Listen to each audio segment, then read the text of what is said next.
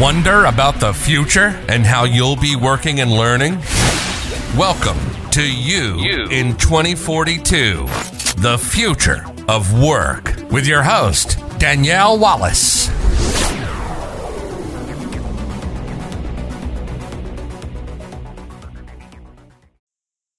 Hello, and welcome to another edition of You in 2042, the future of work. Joining me today is Kevin. Yes, hi. It's a pleasure to be back again speaking with you, Danielle. Uh, I'm the co author of a book, The Future Workplace Experience, a book that articulates the trends reshaping the future of learning and working.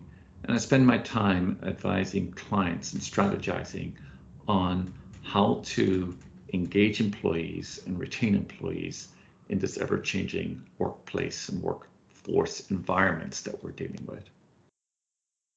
And within that ever changing um, work environment, we've seen in some of our past podcasts, you've touched upon this idea of hybrid work with employees wanting to choose. And you've also spoken about how values become so paramount.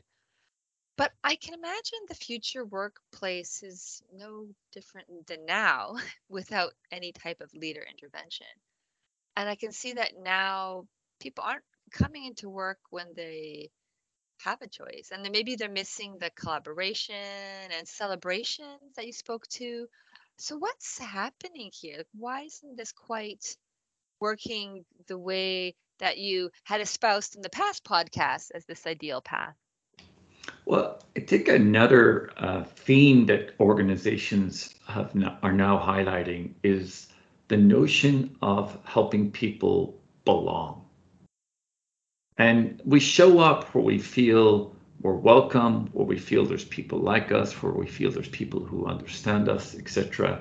So, uh, one of the trends I see is the notion of belonging being a combination of diversity plus equity plus inclusion equals belonging.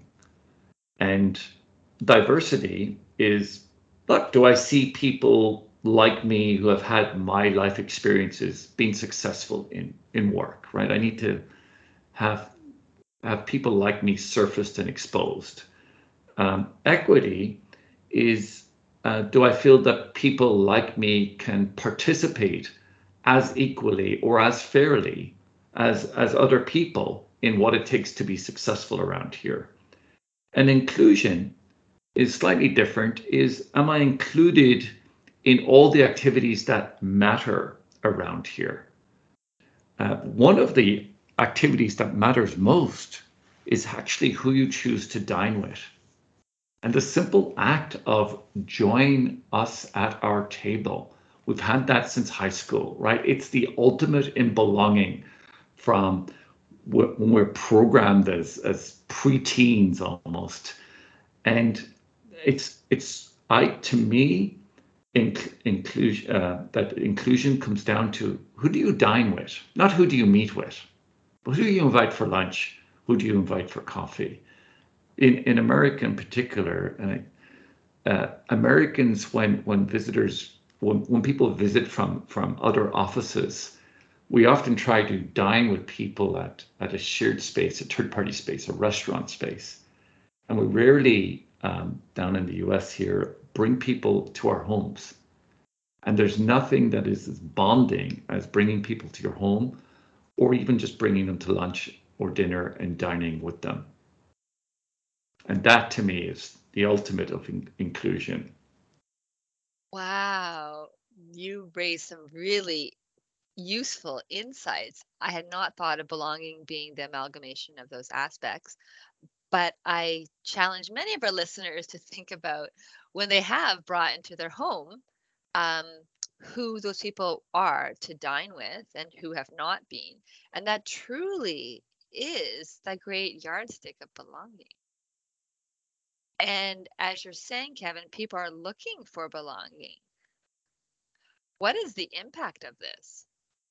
Well, I think the impact of belonging, uh, and people talk about when they find their tribe, they will be productive, they will be engaged, they will stay longer.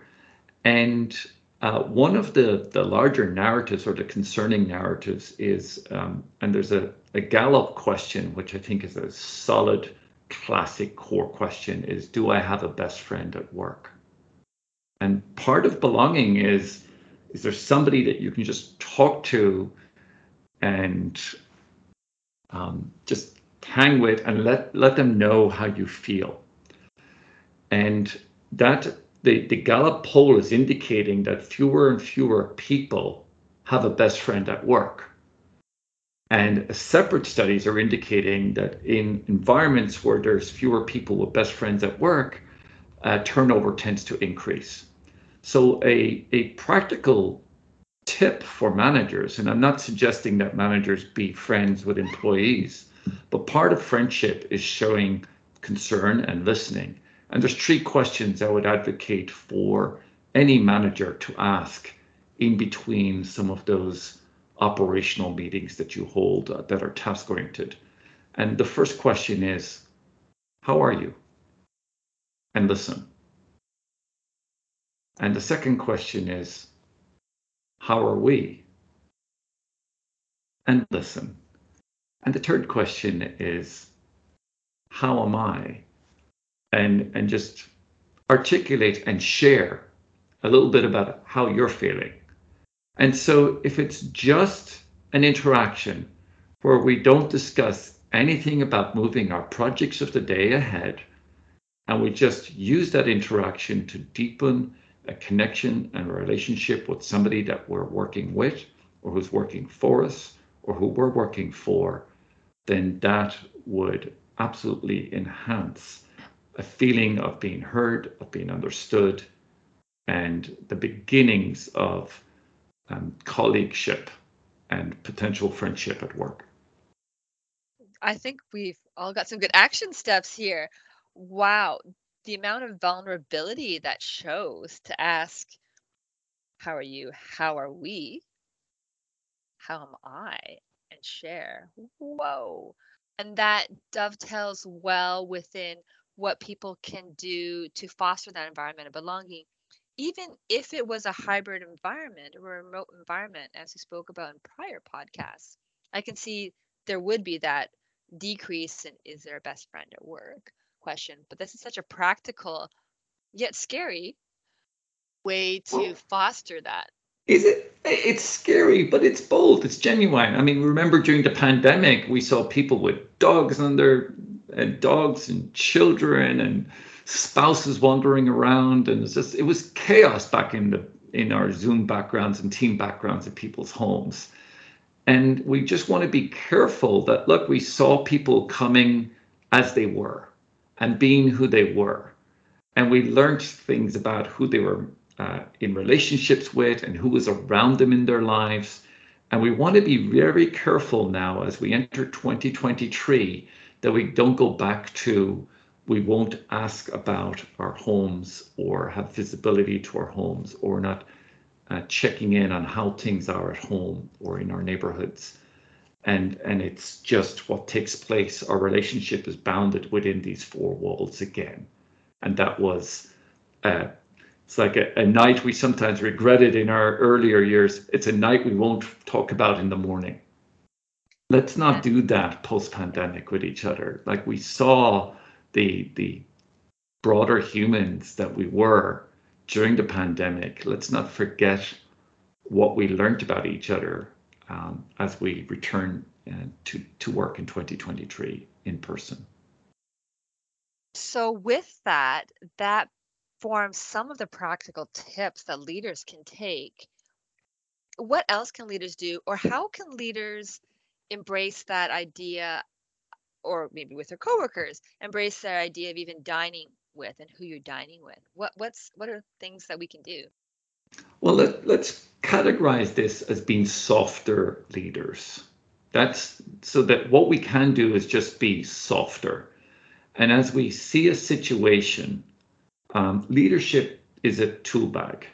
And we have a lot of different tools that we can roll out for different circum- circumstances, conflict mitigation, meeting management, etc. As leaders, we have a lot of tools And one of the trends that I'm seeing is that softer tools need to show up as we come back and re-engage with employees post-pandemic. People have been through a lot and softer leadership requires more asking and more listening and less telling and less suggesting and any uh, and helping people feel understood and there's many organizations who and I challenge our listeners to ask when's the last time they were invited to participate in an employee um, attitude survey. And so many organizations are avoiding surveying their base right now because they feel like they're in transition and people aren't being asked and people feel they aren't being heard, especially as policies are coming down uh, about return to work or for other policies female practices, etc., that did not follow any sense of survey, i.e., as an employee, I don't remember being asked about that. It doesn't mean you have to do something about my answer. And I think the old, older practices, older leaders believe that I don't want to ask because I, it means I have to do something about what I hear. And the newer, softer, more confident leadership is ask you you don't have to do anything about what you hear, but you do have to hear. So the asking aspect of it, which runs through so much of what you say, asking, listening, hearing it.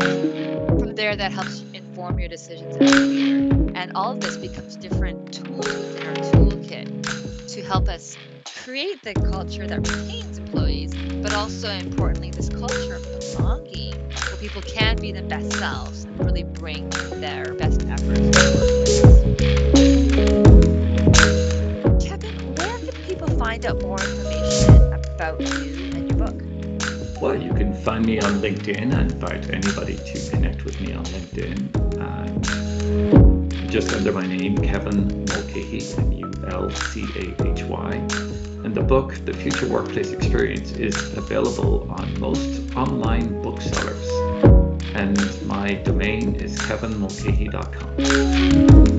Amazing. Thank you so much for these great insights, practical tips, and really reframing how we're doing things with practical steps we can all apply Now. Thank you so much. You're welcome. Thank you.